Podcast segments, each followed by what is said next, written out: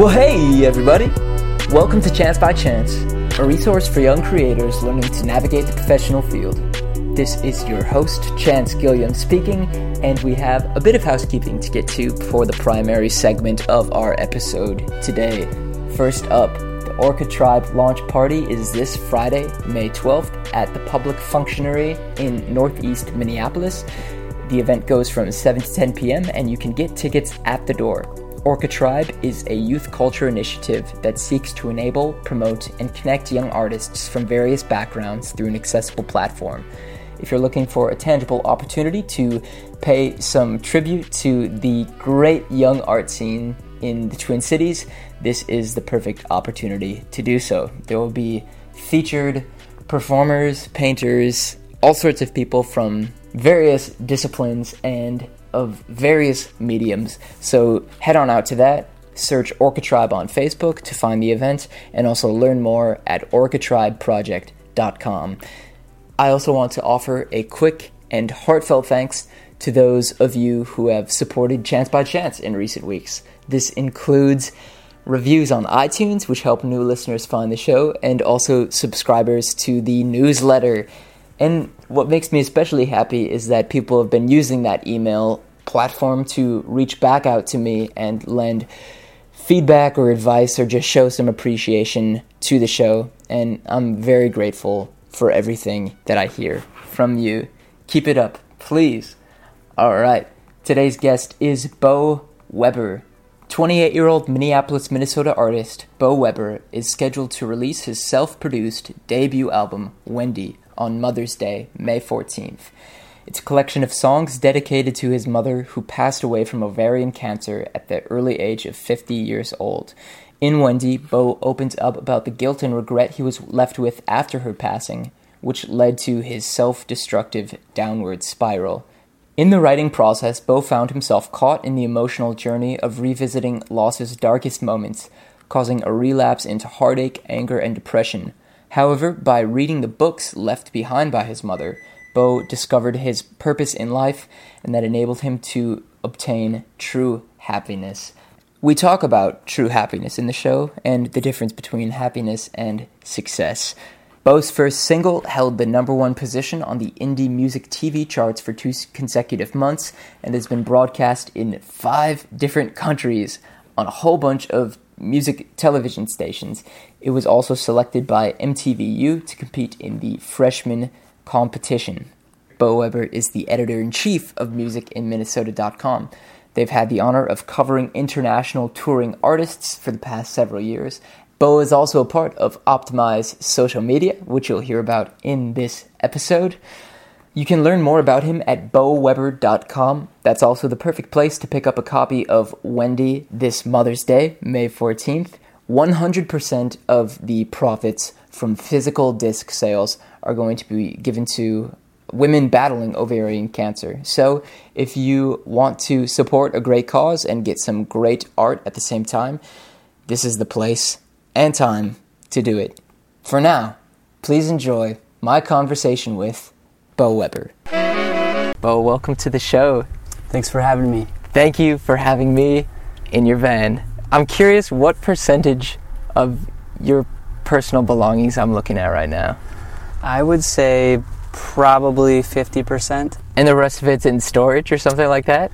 Yeah, and it's those things that uh, it's those things that you just can't get rid of. You know yeah. what I mean? yeah. Like if you were to ask me that question maybe when I first bought the van, how many things are you looking at?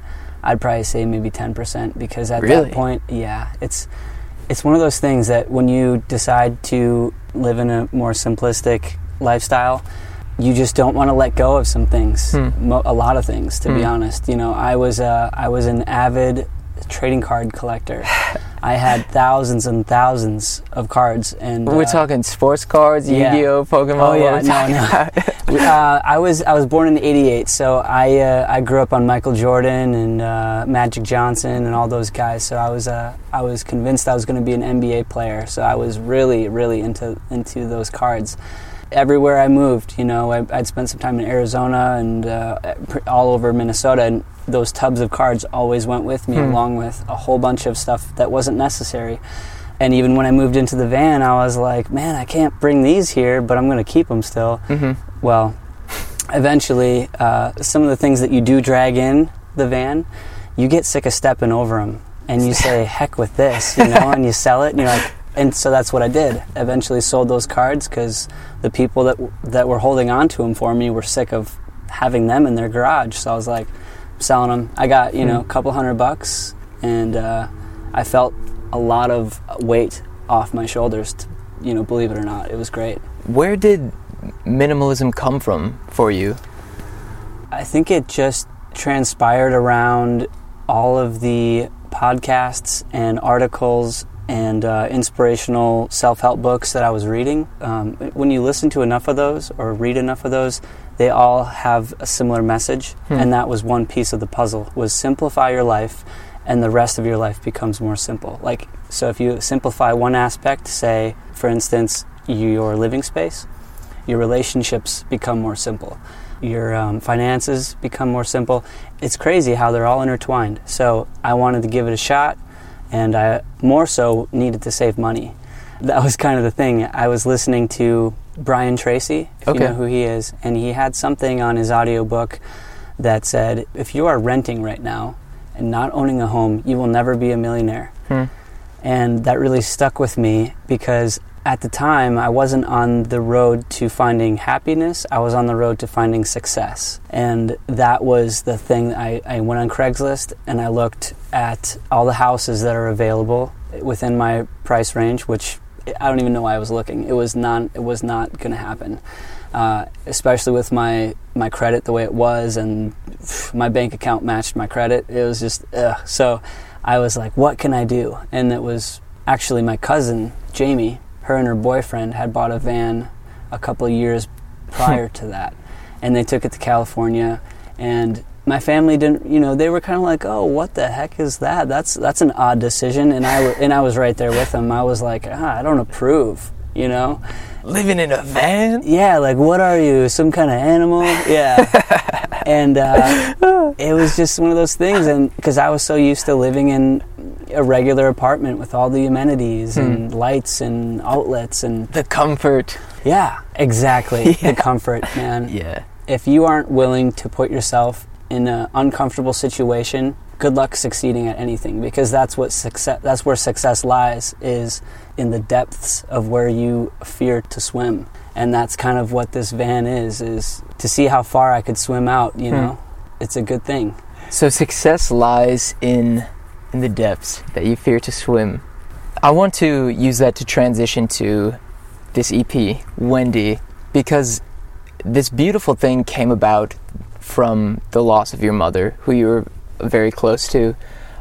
And in listening to the music and in reading everything that you'd posted, I was thinking about the difficulty of taking such a personal experience and putting it out there. You know, when when people do that, it's it's a way for many others to gain inspiration and take away what they need to from it, whether or not someone's gone through comparable circumstances. But how did you confront your own fear in that process after losing this family member? Yeah, that's a great question. Um, you know, it, it was never intended to happen. I was trying to just move past the the situation, just kind of forced my way through it. I wasn't. I hadn't dealt with my my grief. I was just really focused on trying to be successful as a musician. I had met someone who turned into being a friend of mine uh, through a job that he had given me, Mm-hmm. and uh, we talked every day. We were painting houses, and he kind of said, "Hey, why don't you, why don't you make a, an album for your mom?" You know, Hmm. and I was like, "No." The way I saw it was, "Why don't you profit off of a story that is sad and can pull on people's heartstrings?" And I'm like, "That seems really manipulative. I don't want to make money doing that." You know, Mm-hmm. but he kind of explained, you know, he's he he explained it in a way where I was I was convinced that it was it would be for good and he was right. And the way it started happening was, you know, the first song. You you write a song when you're beginning it, it's you know, you don't not sure where it's going and all of a sudden my emotions that that I was holding back for so long uh, just gave way and it was it was a ride. You know, it was Hmm. a ride that I was um, I was preventing to go on for a couple of years, and it was necessary. What it did was forced me to go into you know you're talking about depths. Yeah. You know the the deep dark depths of my emotions, the things that I've been pushing down for so long and uh, avoiding. It was uh, the best thing for me. Like um, the Kickstarter supporters that Mhm. allowed me to make this album. hmm I say, you know, they did one thing by by allowing me to make this record, but they uh, the gift that they gave me was much more than that. They gave me my quality of life back, Hmm. and it sounds, I don't know, a little bit cheesy. I think maybe to this to the person who might not understand the situation, but writing those songs and uh, singing them, like really pouring my heart out through um, the only outlet that I knew how, was the perfect recipe for moving past my grief.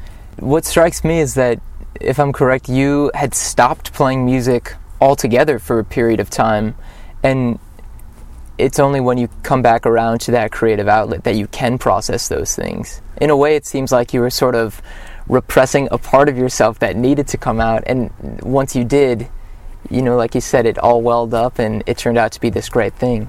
I think you're absolutely right on that. Yeah. Where did the decision to stop playing music come from? Around the same time that my mom had passed away, my band of eight years had also ended.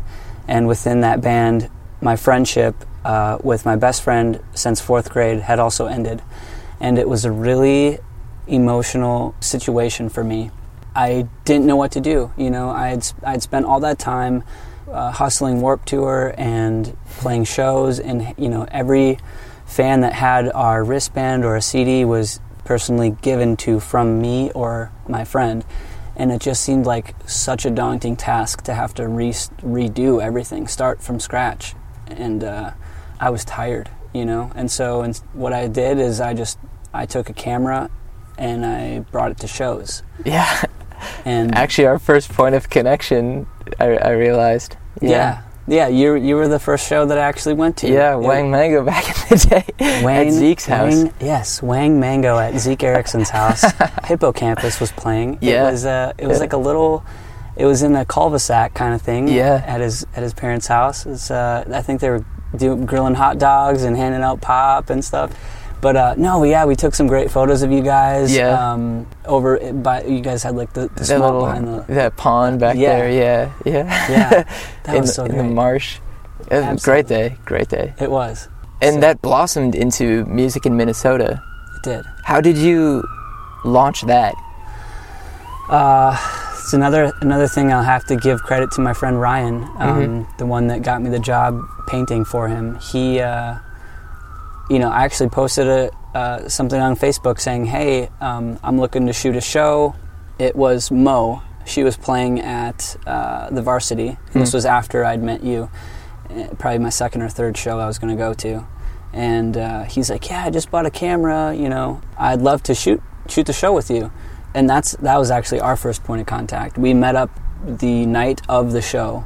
I showed him the music, the the, the website idea. I didn't Hmm. even have a website. I was like, Hmm. "This is what I want to do," and he was like, "You know, you've you've really got something here. I'd like to help you with it," because he is a web guy. Aside from the painting, he was a web guy, and he owns Life in Minnesota, and he owns Beyond the Tent. Uh, he's uh, it's it's a lot of camping is his thing, and uh, he was pretty successful at it. And he convinced me that I because the name that I wanted to go with it was uh, like top forty unsigned, top forty artists. Like I had all these like big flashy names, and he was like, "You should go niche." Do the small thing because there's plenty of people in Minnesota that would love to Hmm. to look at the website. So he convinced me that music in Minnesota would be the name Yeah. and uh, he set me off on the right track. And uh, now I've got a, a managing editor. I've got uh, 20 plus photographers and writers that they all do it. They're really great at what they do, and uh, I can focus more on my my own music now. What does hiring look like? How how did you grow as a as a company there? Yeah, that is something that I really struggled with at 1st Mhm. Um, and it's just started with sending out some Facebook posts. Hey, you know, does anybody want to sh- shoot a show? Yeah. And you'd be surprised at how many people just want that experience. Yeah. You know, like even for me, when I first started, I was so excited that I just got into a show for free. You know, like what? I, and and then let alone get to talk to the person I was going there to, to watch. Yeah. And so, really, there there are a lot of people who say you, you can't put a price on that. You know, I'll, I'll do that every day for free for you. So, um, ultimately, I would really love to get the website to a point where I can start paying my contributors. It is hard work. You know, editing down interviews or editing your photos and coming up with something to write and making it quality content. It is hard work. Um, but for now, I'm just enjoying the fact that I've got some young people that just want the experience. Yeah, that that is really amazing. I actually didn't know that it was all their own graciousness. But when you put it that way, it does make sense to be able to go into a venue and be a part of a show like that rather than just experiencing it. I mean, the audience is obviously a part of the show as well, but to step into another role and like take some responsibility in that, that is a really cool opportunity. Absolutely, and all those all these people who are contributing, you know, they have their own goals. You mm-hmm. know, they maybe they want to be a touring photographer, or maybe they want to be a. Sometimes, you know, I've asked I've asked the people that that uh, work on the site with me, and sometimes their goals aren't even within the same realm of what we're currently doing. They just love to do it. There isn't an end game for Hmm. them. They're not trying to progress their careers. Some of them, you know, but for the most part, it's just a really great time. Yeah. This makes me think about something that I read on Music in Minnesota, which is that we're backtracking now, but when you were 17 or 18, you started attending shows. First, it was just one. I, I can't remember who you said your first concert was, but uh, I remember Quiet Drive. Quiet Drive. Yeah. At, it was at University of Wisconsin or something like that, U- right? UW Stout. Yeah.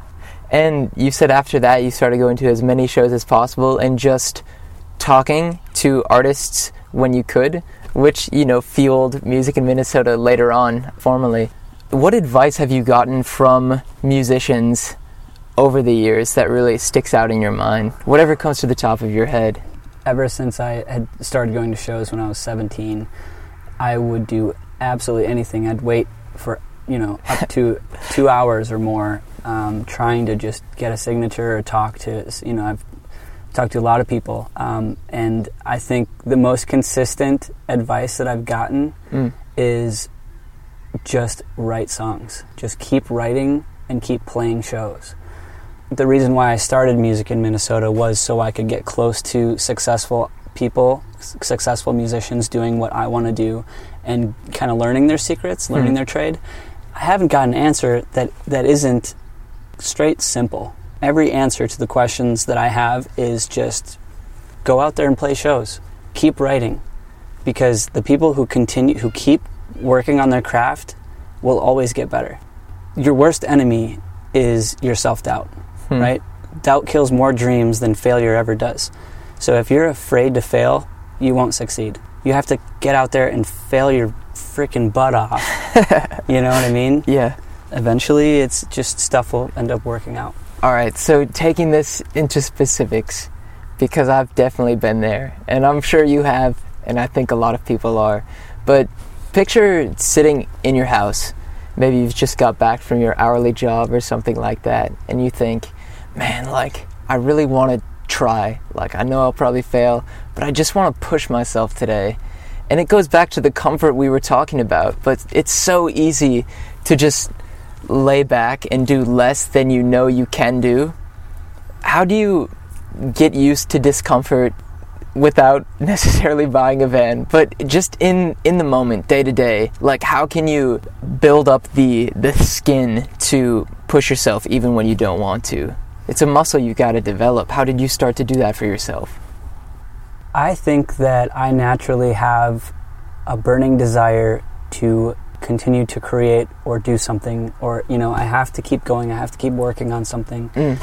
And I think that as a musician, you have to have that mindset because you wear so many hats. You know, you're the designer, you're the marketing guy, you're the r- songwriter, you're literally everything. And if you don't enjoy that, man, you're not gonna you're not gonna go too far. So the average person who has a hard time coming up with the motivation to get things done, I would say reach out to people that offer content like Tony Robbins, um, Darren Hardy, Uh, there's there's so many others that are just really great for that kind of stuff because, for instance, Tony Robbins he takes a cold shower every morning, and his theory is if you want to change your mind, you have to change your body. Putting yourself in that amount of shock just will. It'll get your it'll get your day going. it'll wake you up. It absolutely sure. and yeah, absolutely. So there are things like that that I would suggest. And again, it's it's putting yourself into in uncomfortable situations. Hmm.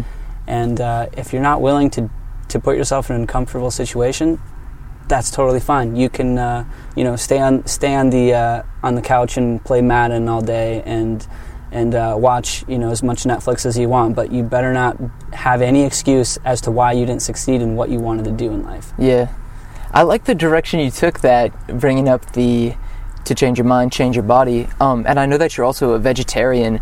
Do you have any other tips as far as like physical well-being goes?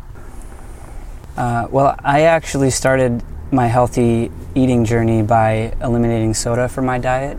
um, caffeine was really affecting me in a in a negative way, and at first I didn't know what like what it, what was happening, why I was feeling that way, and people were like, "Well, you should change your diet," and I was like, "That's stupid. I'm not like you really think that the food I'm eating is going to affect how I feel." Hmm. For some reason, I was convinced that that wasn't it.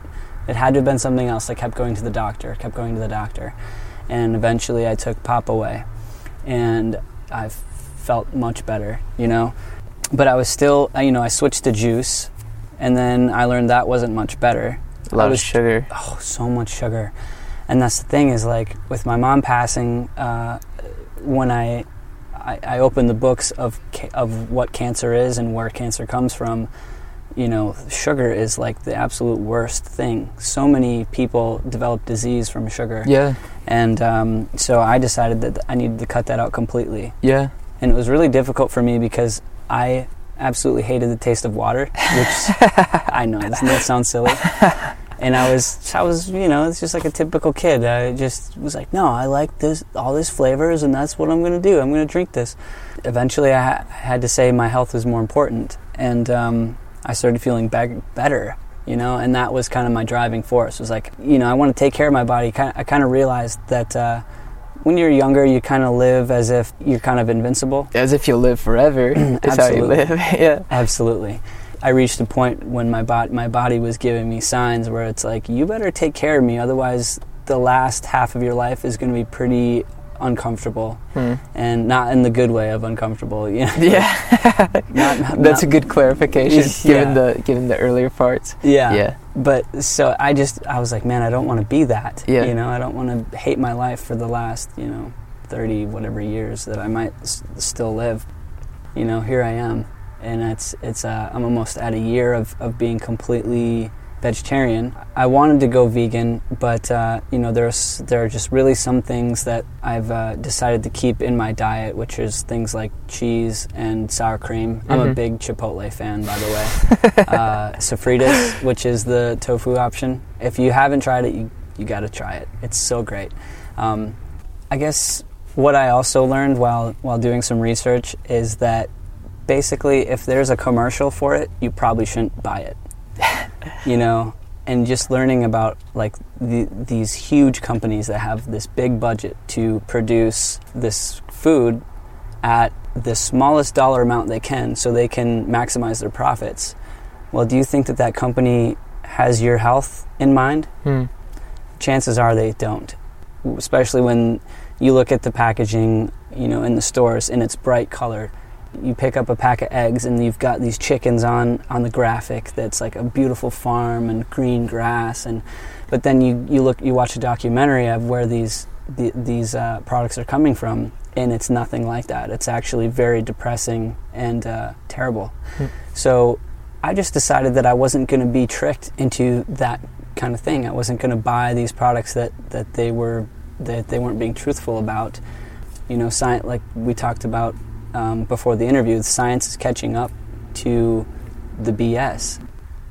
One of the other reasons why I became vegetarian is because my interest in spirituality had grown as I started reading these books and these articles and stuff. I learned that most of the animals that we eat are grown to a young age, like calves, cows are usually like one to three years old, and then their throats are slit and they're fed to us. And when you're eating a hamburger or a hot dog, you're not eating one cow, you're actually eating many cows. And I thought about that, and I thought about, you know, we're all we, we all have our own sort of bacteria within us, Mhm. like every every every person, every animal, and you know all that stuff. And it just seemed like that wasn't something I wanted to ingest. Some you know something else's bodily stuff, um, and it just sounds kind of weird. But also the fact that, for instance, if a cow is is raised in these har- really terrible situations where they hardly have any room to move and they get taken from their mother like immediately after birth it's incredibly stressful for that animal and then if we're going to literally like murder it take its life you know against its will that is a negative vibration everything in life is a vibration. Like you i that pen the stuffed animal like it's all it all has its own vibrations and especially living things. If you do something like that to something and then you in, you put it into your body that is negative energy that you're putting in you. And uh, i just decided that i didn't want to be a part of that. And since then i feel like i'm offering the world a lot more and i'm not contributing to uh, as much of the negativity as there as i was Hmm. I want to come back to spirituality, but first, as long as we're on the topic of health, I know you have had some battles with addiction, and am just looking for, for some advice for young people, perhaps if they're struggling with the same sorts of consequences you may have been, just words of wisdom based on your own experiences. Yeah, I believe that um, changing your environment is extremely important. There's a famous quote that says, "Show me your friends, and I'll show you your future." Hmm. And I really, I really do my best to live by that. When I changed the people I hung out with, my choices also changed, and you kind of, you know, you become your friends. And uh, I'm extremely influential, and if anyone says that they aren't, they're they have no idea what they're talking about because we we are you know we are what sort of what am I trying to say we are the Well, uh, I've always heard you are the average of the five people you spend the most time with. mhm. That's that's how I always pose it for myself. Yeah. So I think uh, one of the things is people try to change the lo- their location which doesn't usually fix the problem you Mm. know you know when my mom was dealing with ovarian cancer towards the end I was finding every reason to get out of the house and uh, just go get drunk with my friends and that was uh, very dangerous you know for my health and for my for my my mental state and Mm. my emotional state. It was just uh, it became the thing that that's all i wanted to do. I avoided staying at home just so i could do it. And you know those friends like they didn't care about me you know? And and that's what's funny is like you just don't see that until you remove yourself from that situation. You know they weren't friends that would um, you know if I had a flat tire on the side of the road, would they come and help me out? Absolutely not. You know, they were my, they were my drinking friends. You got to get to a point where you realize that what you're doing to yourself and the people that you're surrounding yourself with uh, isn't helping you in any way. You just gotta you gotta change. You know, I think it just starts with finding people finding people who are doing what you want to do, the people that you aspire to be you just hang out with him. Send him a message on Facebook. It's the most, you know, today's age is it's the most easy way right now to make friends. Yeah. Just be like, "Hey, I love what you're doing, whether it's photography or if you're oh, that you're really good at skateboarding. I love, you know, I want to skateboard, but all my friends want to do is drink or or uh, you know, like smoke weed or this and that." Like hit that person up and say, "Let's go for a ride." You know, teach me something I don't know. Like I'm sure that person would love to do that because it's it's so much fun to um, to teach people things. you know? Yeah, yeah. So that would be that would be my advice. Awesome. Thinking about the the end of your mother's life, you said for a period of time at least, you were like looking for excuses to get out of the house, to get away from everything that was transpiring. Was there any particular moment when that changed? And obviously what's done is done and and you know it is how it is and it seems like by the end you found whatever you needed to in in all of that. But is there anything you wish you would have done differently? I wish that I would have been mature enough to handle the situation. I was 25 years old. Someone would say, "You're an adult. Why did why didn't you handle that correctly?" You know. Mm. Um, but age, a lot of times, really doesn't define a person. You know, it, it depends on the experiences they've had. And I was very much uh, young in my mind. And uh, if I would have known the things I know now, as people always say, things would have been much different. Um, but it's one of those things where grief affects people differently.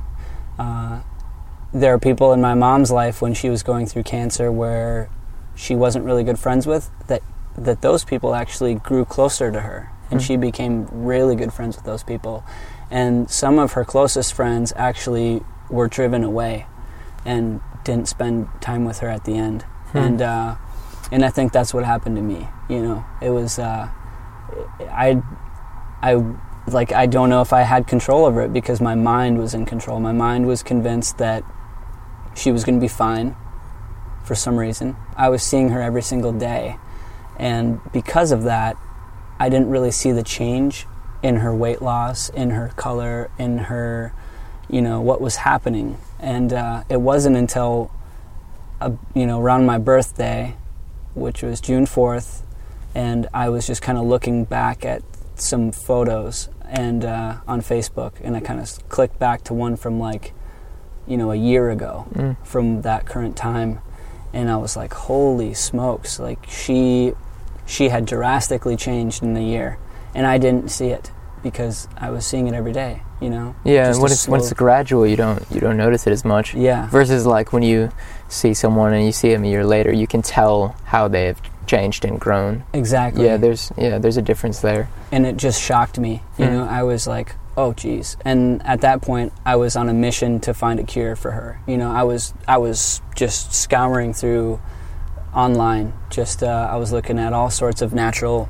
natural cures and you know, it was obviously too late. She was she was bedridden on a on an oxygen machine at that time, and I was like, my dad kind of had to stop me. Like I had everything prepared. I was like ready to like distribute the the medication, you know, right right by her side, and my dad was like, you know, it's too late, and Hmm. it was just such a bummer that I realized that um, you know I realized all that stuff way too late, and um, it's just one of those things that, like I said, grief affects people differently. And the more I read about grief now, it ma- totally makes sense. Stage, the first stage is denial and isolation. I was denying it completely, you know, and I was isolating myself in my room. And part of it was the reason why I was isolating myself is because I was so focused on music. At the time, my bandmate Steve was following Warped Tour, and I wasn't out there with him. And that was a plan that we had had for a year. Hmm. And, uh, that we were both going to do it and i had stayed back because my mom had asked me to stay back. So my mind was on music and in a way i was racing to be a successful musician to, to show my mom that what i was doing wasn't a waste of time. So i was trying to trying to get there trying to f- get success so i could show her before she passed away that what i was doing was was worth it and uh, it was my mind was just not on the right goals you know? She just wanted to spend time with me. Connecting this to your views on spirituality, do you think now she's in a place where she can look and see what you've done and be proud of music and, and know that it is well worth your time? hmm. That's a really great question. My mom was a huge fan of music. You know she sang in the choir uh, she tried to get us kids to sing all the time in these little youth group gatherings at church and stuff.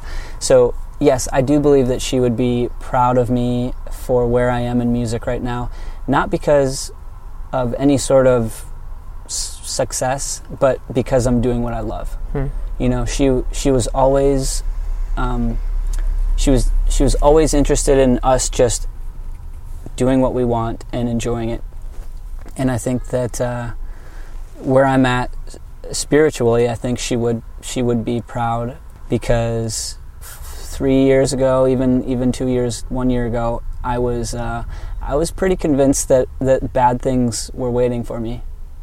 I'm glad to say that I I don't feel that way anymore. Bad things, as in Well, a bad future or what? yeah, I would say. Well, I mean, beyond this life, I was convinced Uh. that uh, you know there was actually a guy that came to our door and he said, "Hey, you know, uh, can I ask you a question?" And this was 2014, and I said, "Yeah, what's up?" You know, do you know, you know, on from a scale on a scale of one to ten, do you think you'll go to heaven when you die? and I and I gave him a two, and he's like, "Well, that, why do you think that?" And I was like, "I, I don't know." I was so jaded. I was filled with hate. There was so much inside of me that was wrong. Hmm. And uh, now I can say that that there is the negativity that was once in my heart is is uh, is is has dissipated. And my mind, you know, it's also it's also the way you think of the world in your mind too, your Hmm. perception on things, and uh, yeah. So I'm just happy where I'm at, and I and I strive to to um, continue to be better and treat people well and all that stuff. Beautiful. Switching gears, I want to talk about optimized social media. How you connected with that business and uh, and what your role is over there. Yeah, um, you know, this is one of those things that is that kind of goes along with spirituality in a way. Right now, I completely believe in the law of attraction, and it's done things for me in ways that I can't explain. And this job is one of them. Hmm. And you know, people are gonna laugh. I know. I didn't believe it either. You know, it's one of those things that you don't believe until it works, until it happens to you. And um, it was just a situation where my friend, uh, my friend Scott, he sent me a link on Facebook, and he said, "Hey, there's a contest. It was uh, design this T-shirt for some some event at a bar, and you could win five hundred dollars if they choose your design." And I was like, "Man, I don't, I don't know if I could do that," because it was like, it was like creating this this image out of from scratch, and I was Mhm. like, "I don't think that I'm good enough for that." And he's like, "I think it's all in your head, man." And I said, and this was right along the time when I was listening, or I was reading the book The Secret, which is all law of attraction, power of thought. And uh, I was like, you know what? You're absolutely right. You are absolutely right. I kind of changed my thought process. I didn't, I didn't pursue that opportunity because in those kind of situations, you know, you could spend all your all your time on something like that, and they don't choose your design, Yeah, and then you sure. just lost all that time. So I was like, no, but I I was like, you're right a few days later, a friend of mine that I hadn't spoken to for a couple years sent me a message and said, Hey, I don't know what you're doing right now, but my work is looking for another graphic designer. And I was like, Oh, okay, yeah, I mean, where is it located? It was like uh, 45 minutes away from where I currently was. And I was like, Man, that's kind of a drive. I don't know. But I was also like really hurting for money and, and, uh, kind of looking to get a new career choice, Mm. and um, I did three interviews there, to, uh, honestly. And the last one, I was on my probably my last gallon of gas coming back from that interview. Like, I needed the money bad, and luckily they they decided to take me on as a designer. It's been the best job that I've ever had. It's called Optimize Social Media Cool. and they are taking the world by storm. Social media is absolutely the wave of the future. And what we do is we help other businesses that don't necessarily know how to work their social media. We take that over for them and we, you know, we, we help them thrive online. For the longest time, I was self-taught. I'm self-taught in everything. I don't believe in college. I think it's a waste of money to spend four years and then, you know, maybe get a job, maybe not, but then you end up with all that debt. So I learned how to do the graphic design stuff on my own. And that's why I never thought that I was good enough to have a job. Hmm. Because I was convinced by what people were telling me you need a degree, you need a degree. Well, this, this job um, was willing to take a look at my work and say, what you do, like your work is great. Who cares if you don't have a degree? You obviously taught yourself well. And um, it's been really great. It's been so cool. The people I work with are awesome. They uh, are very supportive of my alternative lifestyle choices. Awesome. And Yeah. didn't you say they were hiring? They are. If there's anyone in the in the audience, anyone listening who might be interested, can you tell me a little bit about what about it attracts you and who this job might be right for? we are hiring like what it seems I think it's about 8 people a month. We're one of the biggest growing companies in the state of Minnesota. Yeah, that's really quick growth. It's great. Yeah. Especially for a startup that just began in 2012. The guys behind it, John Green and George Booth, they they really got a good thing going. They're smart business guys, and they they know how to treat their employees right. Hmm. Um, we do a lot of things like uh, just uh, a couple weeks ago we went we went to a bowling alley and we played laser tag and all this as a group. You know, like this, and this is something that they be sure that that the people that are working for them are enjoying themselves. We they took us out to a Saints baseball game. Cool. Um, we have you know we do uh, volleyball league as a work group. We do softball. We do golf. They do their best to make it an enjoyable uh, atmosphere. Yeah. And uh, when you get hired, you you get your own Nerf gun, which is you know every, every once in a while some Nerf gun fights will break out in the office and all that. So it's a lot of fun. But the type of people you know, so if you're if you're looking for a job and you want to get into uh, uh, this sort of career that is just taking off, if you have experience on Facebook, Twitter, Instagram, Yelp, those kind of things, th- this job is for you. Like they're looking for the millennials who know how to work the computers and who understand, um, you know, engagement and w- things to say to get people to like a, a post or an image. You know, those kind of things that the older crowd with businesses that don't really know how to do that. So it seems like a cool opportunity, and, and I think there will definitely be some people who will uh, that'll spark their interest. yeah, Yeah. and they also they take advantage of your alternative skills. So if you come in and you say yeah you know i want to be a social media manager but you know i also know a thing or two about this topic and they'll say that's great. You know we'll we'll include you you know let's u- let's utilize your skills that that reach beyond of what we're hiring you for. Mm. and because the whole place what it seems like is everyone that works there is a jack of all trades you know and so we're all coming from different walks of life with different skill sets and it's just so much fun and we put everything together and it and it works Awesome. And kind of bringing it all together with some rapid fire questions. The word success came up at several points in the conversation today. What does success mean to you? the way I view success has dramatically changed from when I first started to pursue it. I thought that my happiness was on the other side of success, and that is absolutely not true. That's people's biggest mistake.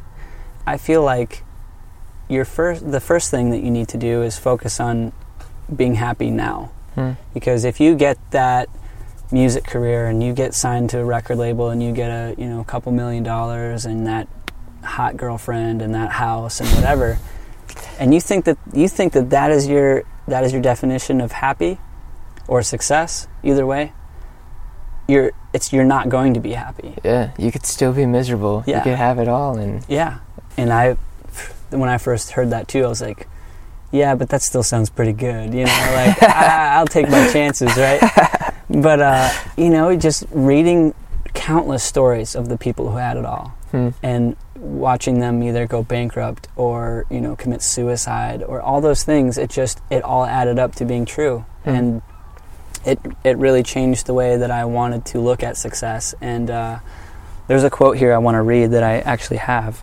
Um, it came up of my sister Kaylin actually sent this to me and it says uh, stop focusing on success.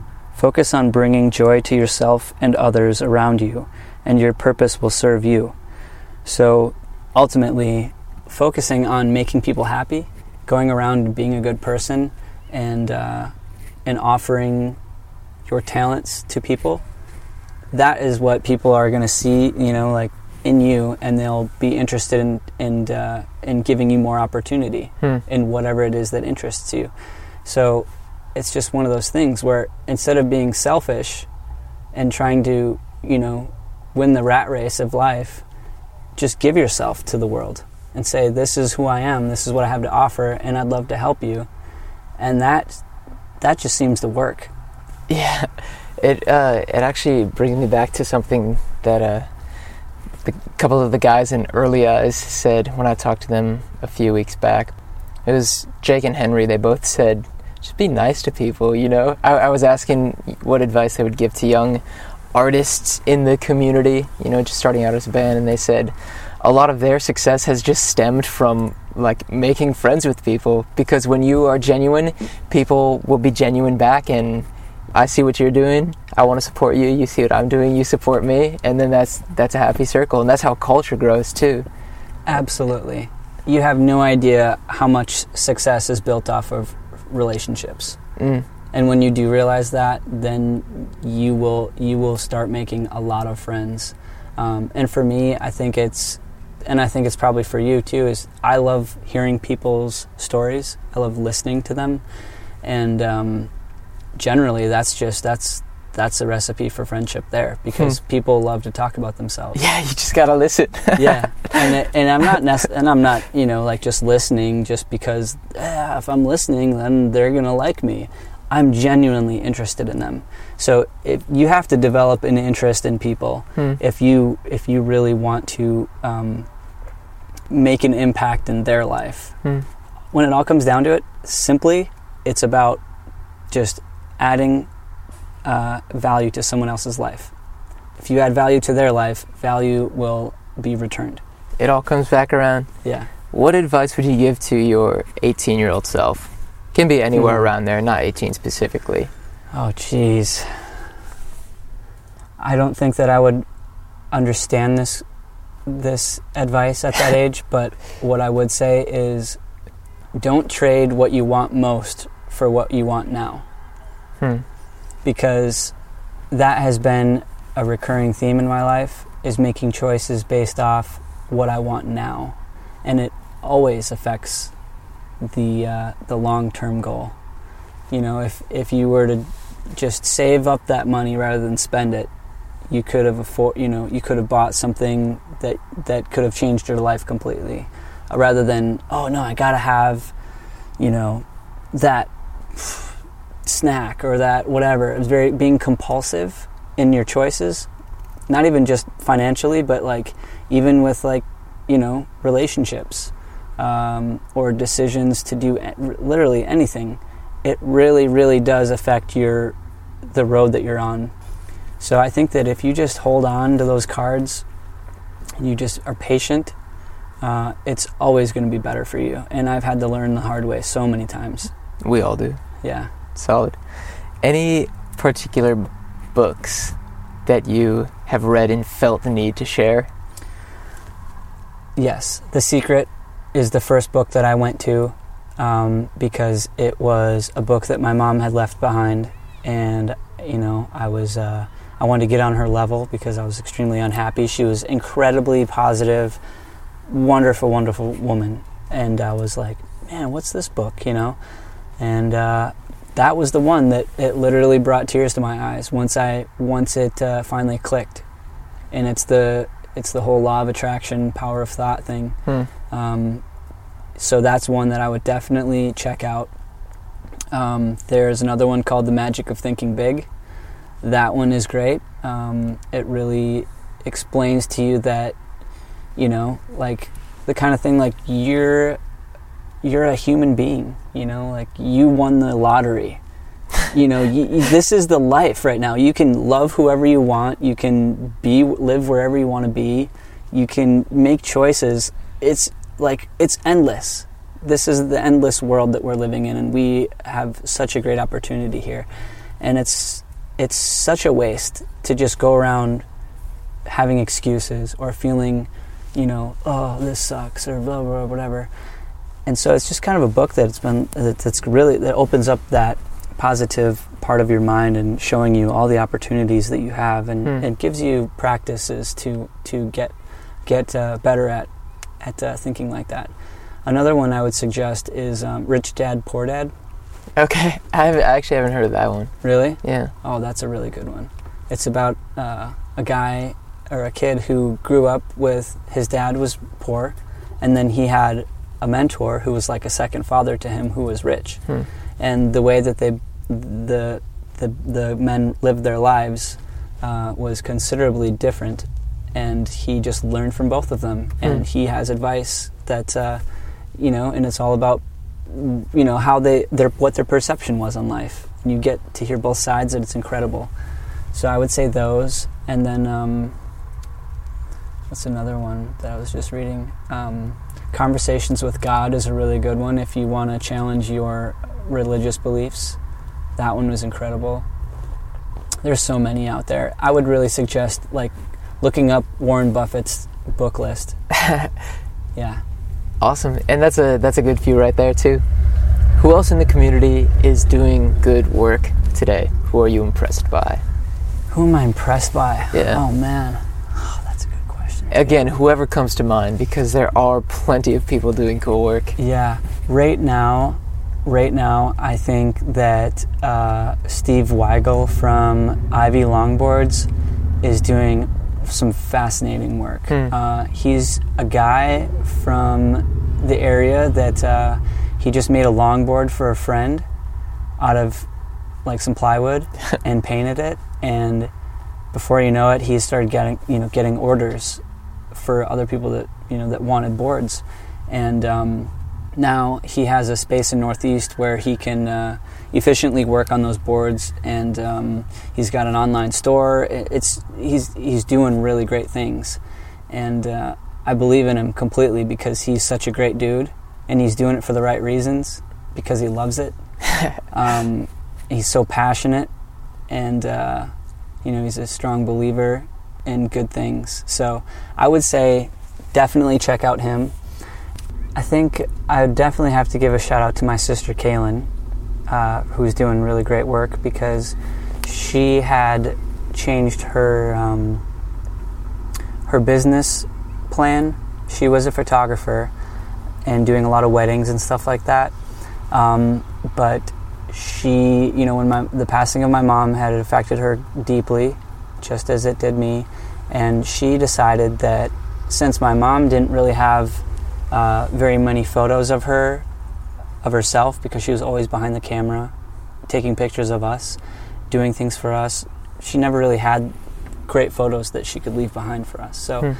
Kaylin has decided that she's dedicating her work to taking photos of women who don't uh, put any emphasis on themselves. So Mm. it's called My Legacy. And basically, what she wants to do is bring women in, pref- you know, it's usually mothers or grandmothers, and say, We're going to have a day of just straight awesomeness. You know, we're going to dress you in these wonderful clo- this wonderful clothing and you know she's got a woman that comes in and does makeup she and these women they it's it's such a great experience for them and Yeah. the photos are phenomenal and it's been nothing but but awesome awesome uh, all across the board for her and i really i would really like more people to look into that because there's so many moms and and grandmas and and those are the people who are the most selfless Yeah, like the everyday hero. exactly Yeah.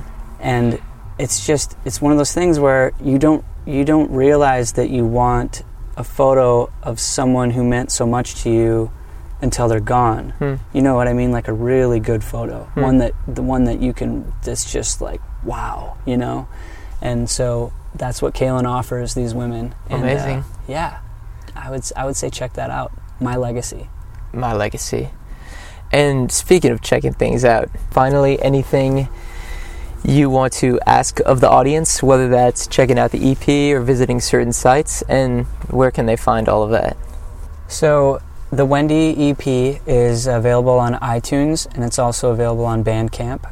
The digital album is available on iTunes and Google Play, like pretty, pretty much everywhere. You know, Okay. Just type in my name, Beau Weber, you'll find it. Um, Bandcamp is where you can buy the physical album as, as well as the digital. And um, yeah, I mean, 100% of the profits that I'm making on this album are going to women who are battling ovarian cancer. And that's the thing that I want to emphasize more because it's not about ultimately it's, it's, this has nothing to do with me. You know, this is this is a much bigger picture. I'm I'm not making a single dollar from this album album. and I want people to know that, and I want people to know that the money that they are giving to the album is going to to saving lives, essentially. So, if you want to do something good, it literally is a couple clicks on the computer, Mhm. and you've done a great thing. And you get some fantastic art along with that. yeah, absolutely. What a deal. absolutely. What a deal. And the last thing that I would leave with the listeners is um, just be more cautious about the things that you're purchasing. You know, like whether it's products that you're using in your home, on your body, or the food that you're consuming. You know, take just flip it over and look at the ingredients. Uh, look it up online. See what people are saying about it because the FDA does not have your back. You know, the the people that are trying to make money, they don't have your back. So if you do care about your body and you care about your mind and all that stuff, um, just be more cautious about about that kind of thing. I'll second that. Beau, thank you so much for the time and for letting me take a step into your your world right here in the van. Uh, I'm a huge fan of the nomadic lifestyle and uh, have been living it for myself. Not quite in the same way, but uh, it's something I admire and something that definitely sparks my interest. So thank you for everything today, and best of luck with the EP and everything down the road. Well, thank you, man. All right, that's a wrap. Big thank you to Beau for coming on the podcast. You can learn more about him at beauweber.com. That's also the place to pick up a copy of Wendy this Mother's Day, May 14th. 100% of profits from physical disc sales will be given to women currently battling ovarian cancer. While you're on the interwebs, visit chancebychance.com to subscribe to the newsletter, find all previous episodes, and take a look at the support page. There's a link to iTunes. Leaving a rating or review of the show on iTunes helps new listeners to find it. You can also visit Patreon via a link on the support page. All the content of Chance by Chance is free, and I'm going to keep it that way. But every bit of support you can offer me helps me to do more. So help me do more, and it'll be a happy circle. Thank you, as always, to Josh Johnson for providing the opening track to this podcast. You can hear more of his music at Saxophone Capone on SoundCloud. On your way out, here's a track from Beau. It's called Gold, and it's one of my favorites on the album. Until next time, thank you for listening. I wanna live in the city. I wanna be where you are. I know that I can take you with me. So promise that you'll go far. I wanna reach down in your soul. Because I know, because I know.